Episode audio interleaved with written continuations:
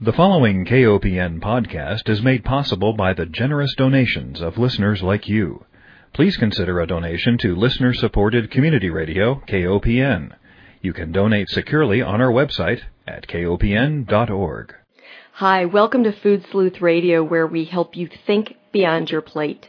I'm Melinda Hemmelgarn, a registered dietitian and investigative nutritionist. I'm on a mission to find food truth and connect the dots between food, health, and agriculture. Joining us today is a very interesting young woman, and she is the CEO of Divine Chocolate, Erin Gorman. Welcome. Thank you so much for having me. Well, I think that not only do you have a delicious product, but it tastes all the sweeter knowing that the chocolate that you stand behind is fairly traded. And I'm not quite sure our listeners really understand what fair trade is and how it benefits farmers. Both here, there's domestic fair trade, of course, and then there's also international. So, first tell me, how did you get started in the fair trade movement? My start in fair trade came with the work that I, I began doing in 1999 with an organization called Co-op America, which is now called Green America. And the work that they do is to bring consumers businesses and investors together to use their economic power. So the power that we each have every time we go out to buy something or we go and invest or we choose a bank to put our money in, to use that power to address issues of environmental, social justice, community development, and fair trade at the time was a slowly growing movement in the U.S. that had its roots in many of the faith communities, the solidarity communities, people who worked with developing communities all throughout Latin America and Africa and Asia, where part of what they were aiming to do was to say that charity isn't the only solution to dealing with poverty. In fact, it's probably not even the primary solution because many of the things that held developing communities back, smallholder producers back, were economic and structural injustices that if you could devise a system where people were treated fairly, where they were empowered, where the people who had been pushed to the corners of the market were able to take center stage, then you could start to create a system that where people could, through their own work that they were already doing, pull themselves out of situations that were quite desperate in many ways. But this requires a collaboration of all of those people. It requires a collaboration of consumers and businesses and investors. And so my work in fair trade began with raising awareness to consumers that, hey, there are these products out there that you buy every day, whether it's coffee or it's chocolate or it's tea, and you can make a difference in the lives of people who produce these goods by choosing to buy a product that's fair trade versus one that's not. And the same went for businesses. You could choose to make a difference by stocking products that were fair trade versus ones that weren't. And so my start was as a as a campaigner essentially, and I just I fell in love because it was so empowering to see people be able to collaborate through the actions that they took every day to make enormous differences. So the farmers that you work with overseas, I'm assuming mostly because you're dealing with chocolate, are these cooperatives that are formed? Yes, and so the origins of fair trade were looking at producers who are smallholder producers. You sometimes hear people call them small scale family farmers. These farmers produce the vast majority of commodities that that people like you and I are familiar with. Cocoa, this is particularly true.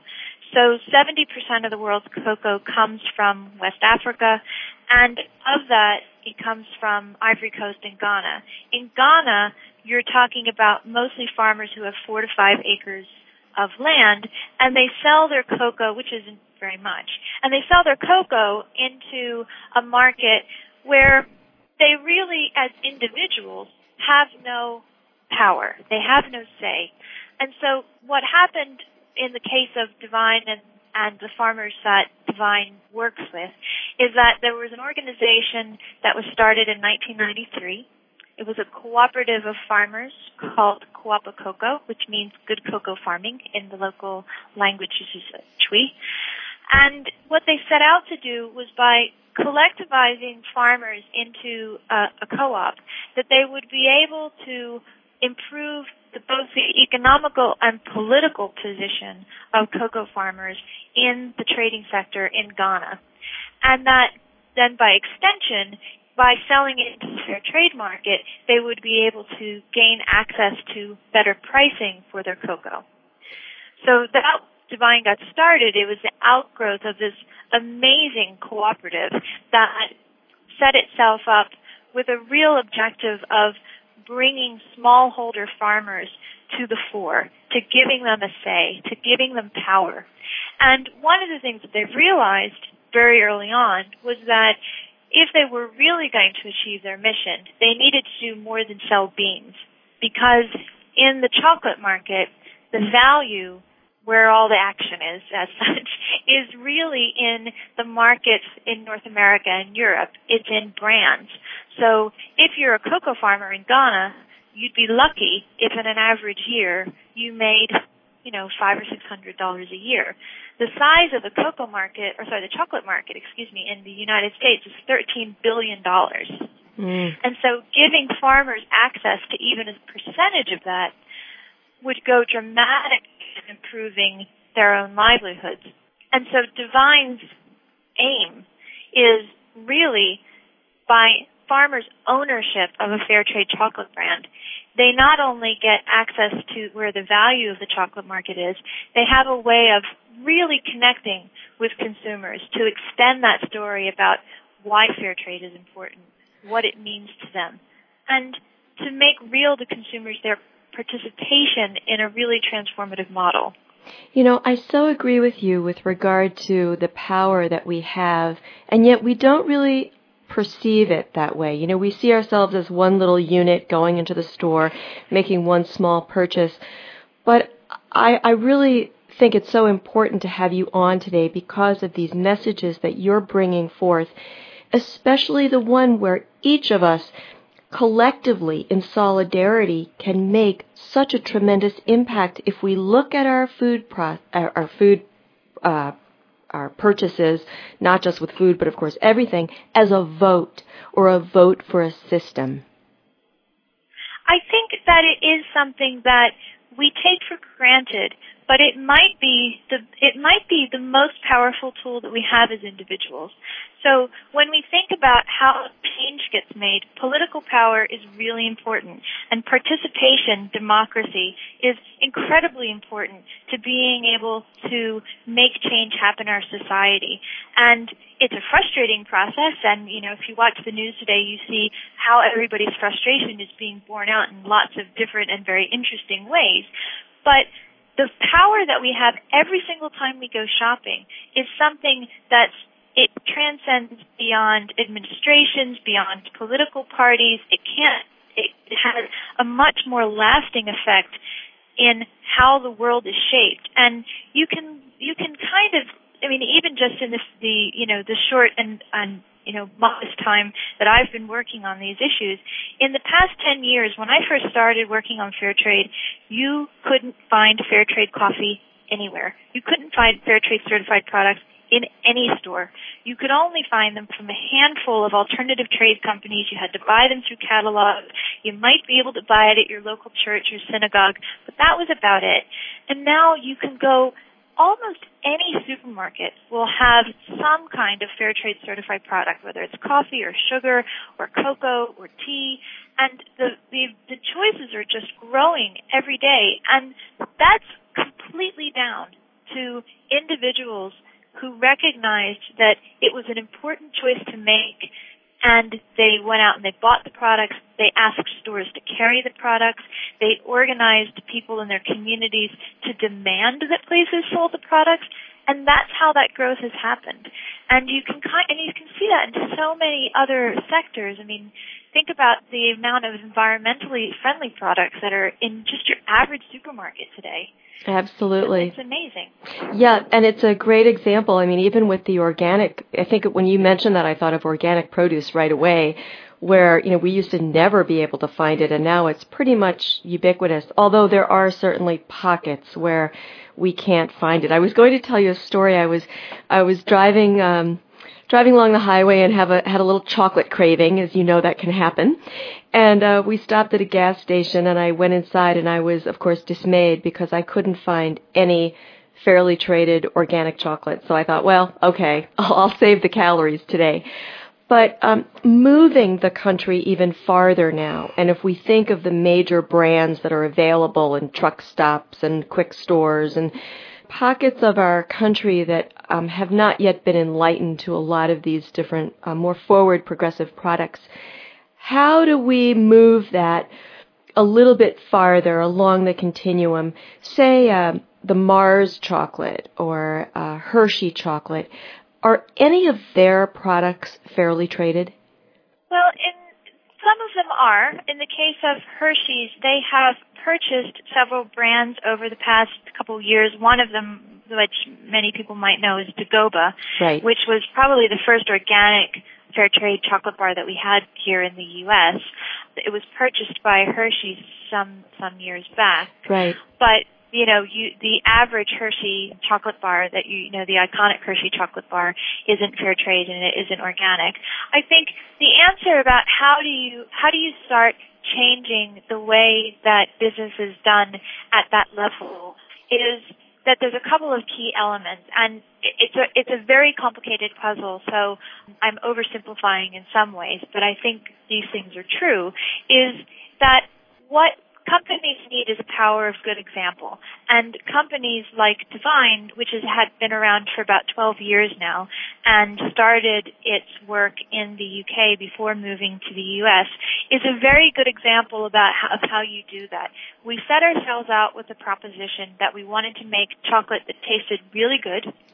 We wanted to source cocoa from cooperative farmers who were committed to producing very good quality cocoa. But Ghana is a source of what is sometimes referred to as bulk forastero um, cocoa.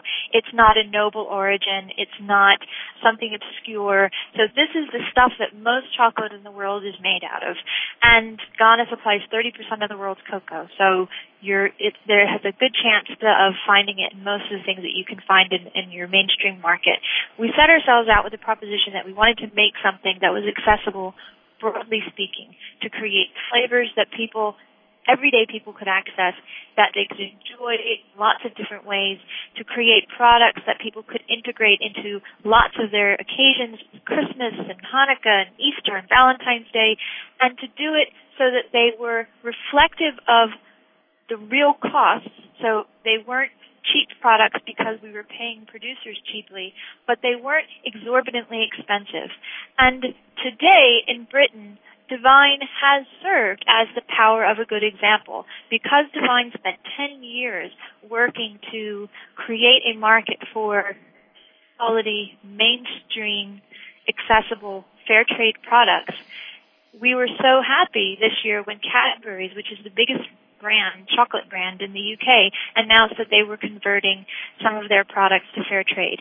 And they did it because we had built that market and we had made people realize that it was possible. And what I think that means is that now there's a growing recognition that the minimum that companies should do is fair trade. Mm-hmm. And that that's also true for consumers. You know, if you can find fair trade coffee at everywhere from a Starbucks to a Walmart to a Dunkin' Donuts, then the minimum that you can do is ask for it. Exactly. Exactly. Well, I, I, need to interrupt you for one moment, Erin, because I need to remind our listeners that we are speaking with Erin Gorman, and she is the CEO of Divine Chocolate, and we are having a conversation about fair trade, specifically fairly traded chocolate. And you are an expert in this area. This is a fascinating discussion, and I feel empowered already. Um, okay, let's talk about then the moving that we're talking about moving along that continuum and getting more fairly traded chocolate into the marketplace. And you talked about how companies need the power of a good example. What else? I think consumers need to be able to take their conviction, their personal conviction, and feel empowered to share it with others.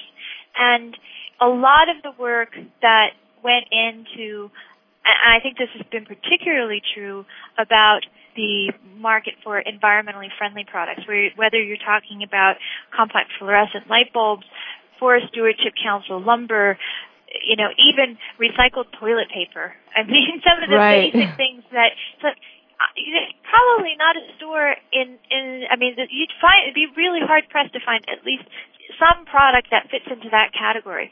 But that wasn't the case. I mean, as shortly as, you know, 10 years ago. I mean, that's really recent. And those things exist because people asked for them. They wrote letters to Home Depot and demanded that they, they start stocking Forest Stewardship Council lumber. They contacted their supermarkets and said, we want you to stock these products it's because of consumer demand and consumer push that you started seeing companies recognize, well, like, regular incandescent light bulbs are really unsustainable and we need to respond to this. And I'm not sure how many people are aware of it, but the incandescent light bulb's life is quite short now. There's going to start, I mean, there's a piece of legislation that's going forward that I think in the next couple of years means that most companies by 2015 will have had to sort out how they're going to market light bulbs that are not the traditional incandescent bulb. That's a product of consumer power.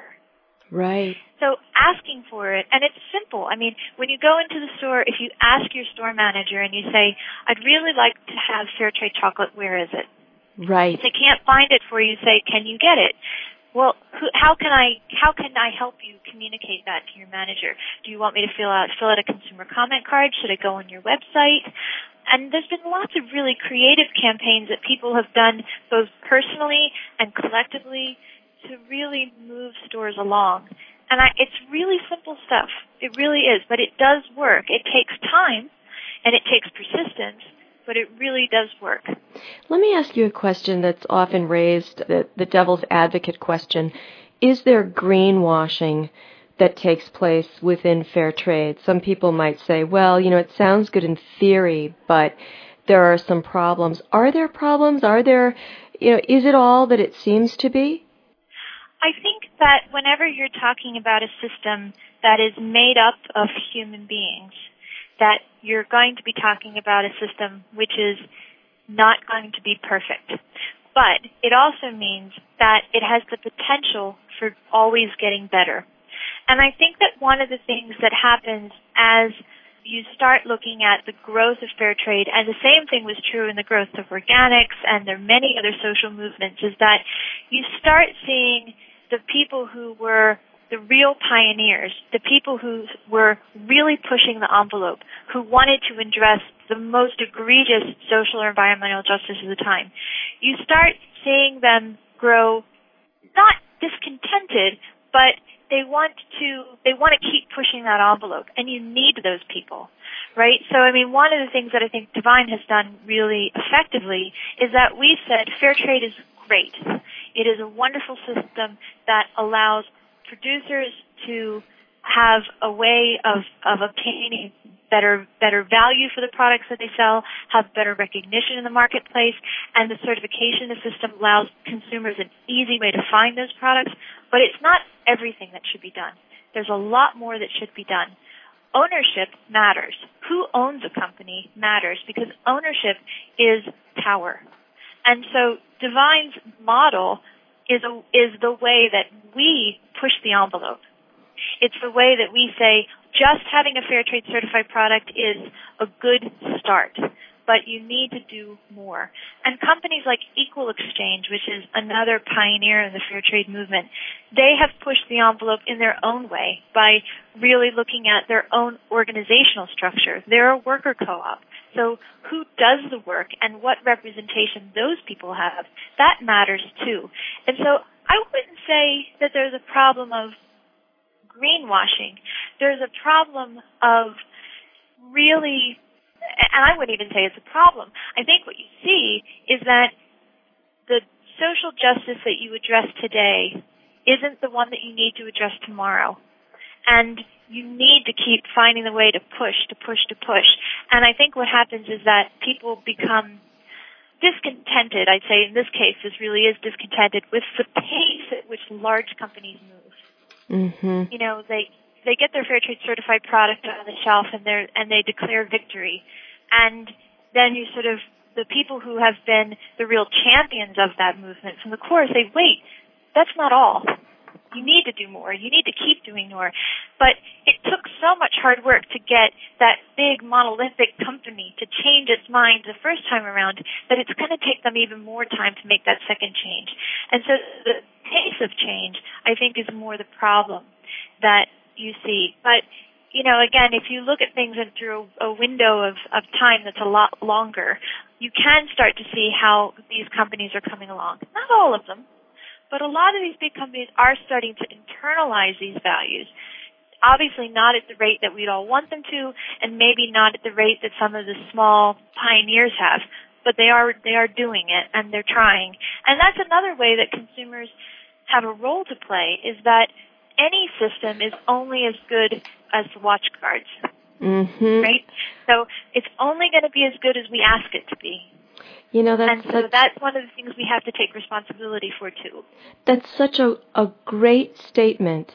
It requires eternal vigilance. You know, one of my favorite quotes is actually from Thomas Jefferson, and it's that true freedom or true democracy requires eternal vigilance. And I see this as a common theme that comes up no matter what we're talking about, whether we're talking about organic vegetable production or whether we're talking about fair trade or any number of things, even environmental products that you mentioned earlier. It takes we can't sit back, plug in a video and get a six pack. We have to pay attention fairly regularly and not rest on the laurels or the gains that we made today. Your observation that what is good today is not necessarily going to be good tomorrow. I think that's right. And I think that in many ways, social movements can learn a lot from political movements. The need to constantly be holding ourselves accountable to making sure that the people who are primarily affected, that their voices are heard, is a really key part to creating systems that are high impact, that deliver on their promise and it is the frontier of fair trade as such. So there's one frontier, right? And that frontier, you know, everyone was running at it for many years, and it was saying you have to have the products have to be certified. We have to change the products, and it's like, well, yes, but now we have to look at the companies and the market. You know, so the companies that are selling these products have they really changed? Mm-hmm the Chiquita bananas that purchased bananas under really, really complicated situations or, or the doles that purchased, that purchased products from plantations where people were horribly abused. Yeah. If they have organic products or fair trade products, does that really change who they are? And if not, then that's what we need to be looking at. Well, that's that's really what I was going to ask you is what kind of changes have you seen personally when a community overseas has moved towards a fairly traded kind of system. Have you yourself witnessed changes within those communities? I have a really good story. so, good. So there's uh, so Kuapa Kokoo, which is the farmers organization who owns Divine, and they supply us with with the cocoa that we use for our, our fair trade chocolate bars, has 45,000 members. And when they set themselves up, one of the things that they built into their constitution was that if they were going to be a proper fair trade cooperative, in their minds, what that meant was getting women and men to participate equally. Mm. And this was a real struggle. So when they first set themselves up, and this was in 1993, farmers would get together in their village societies and the women would all sit off in the corner and the men would all sit together and the men would try to make all the decisions but if you wanted to be part of Kuapa, the women had to participate. And so they set themselves up structurally so that in order for a village society, so a small primary group of farmers, to join the cooperative, men and women had to sit on the board of the village society cooperative. Wow. And what that meant was that if you wanted the benefits of selling in the fair trade market and you wanted the benefits of being part of that cooperative, you had to recognize women's rights. Today, what that means in terms of Kuapa is that Kuapa is an organization, like I said, with 45,000 members that operates in 1,300 village societies. And their national executive board of the cooperative, which is 20 people, is made up of 12 women and 8 men. And almost all of the positions that control money are women. So the National Finance Secretary is a woman, the Treasurer is a woman, the General Secretary is a woman, the head of the Farmers Trust is a woman, the head of the Farmers Co- the Credit Union is a woman. To me, that is one of the real power of what fair trade delivers. It delivers an incentive for farmers to become organized. It delivers an incentive for them to form real democracy, where the real democracy values men and women collectively, and in the case of Kuapa, it fundamentally transformed the role of women in these village societies from being people who sat in the corner and didn't say anything to women who became leaders. Erin, and the yeah. I'm sorry. Yeah, this I, where our time is up, unfortunately. But I, I have so stories I could tell you. I, I, I know. I, this has been such a fabulous interview, and I want to direct our listeners to the Divine Chocolate website, which is simply www.divinechocolateusa.com. And I also want to direct them to greenamericatoday.org, which has an interview with you uh, and, uh, of course, promotion of fair trade chocolate. You have brought out such important components of fair trade, and I want to thank you so much. We have been speaking with Erin Gorman, who's the CEO of Divine Chocolate. Unfortunately, our time has run out, but I want to thank you, Erin, for your work, and I want to thank our listeners for joining us. Food Sleuth Radio is produced at KOPN Studios in beautiful downtown Columbia, Missouri. We'll make sure to post your link to Divine Chocolate USA on the KOPN website as well. Erin, thank you. My pleasure. Thank you so much.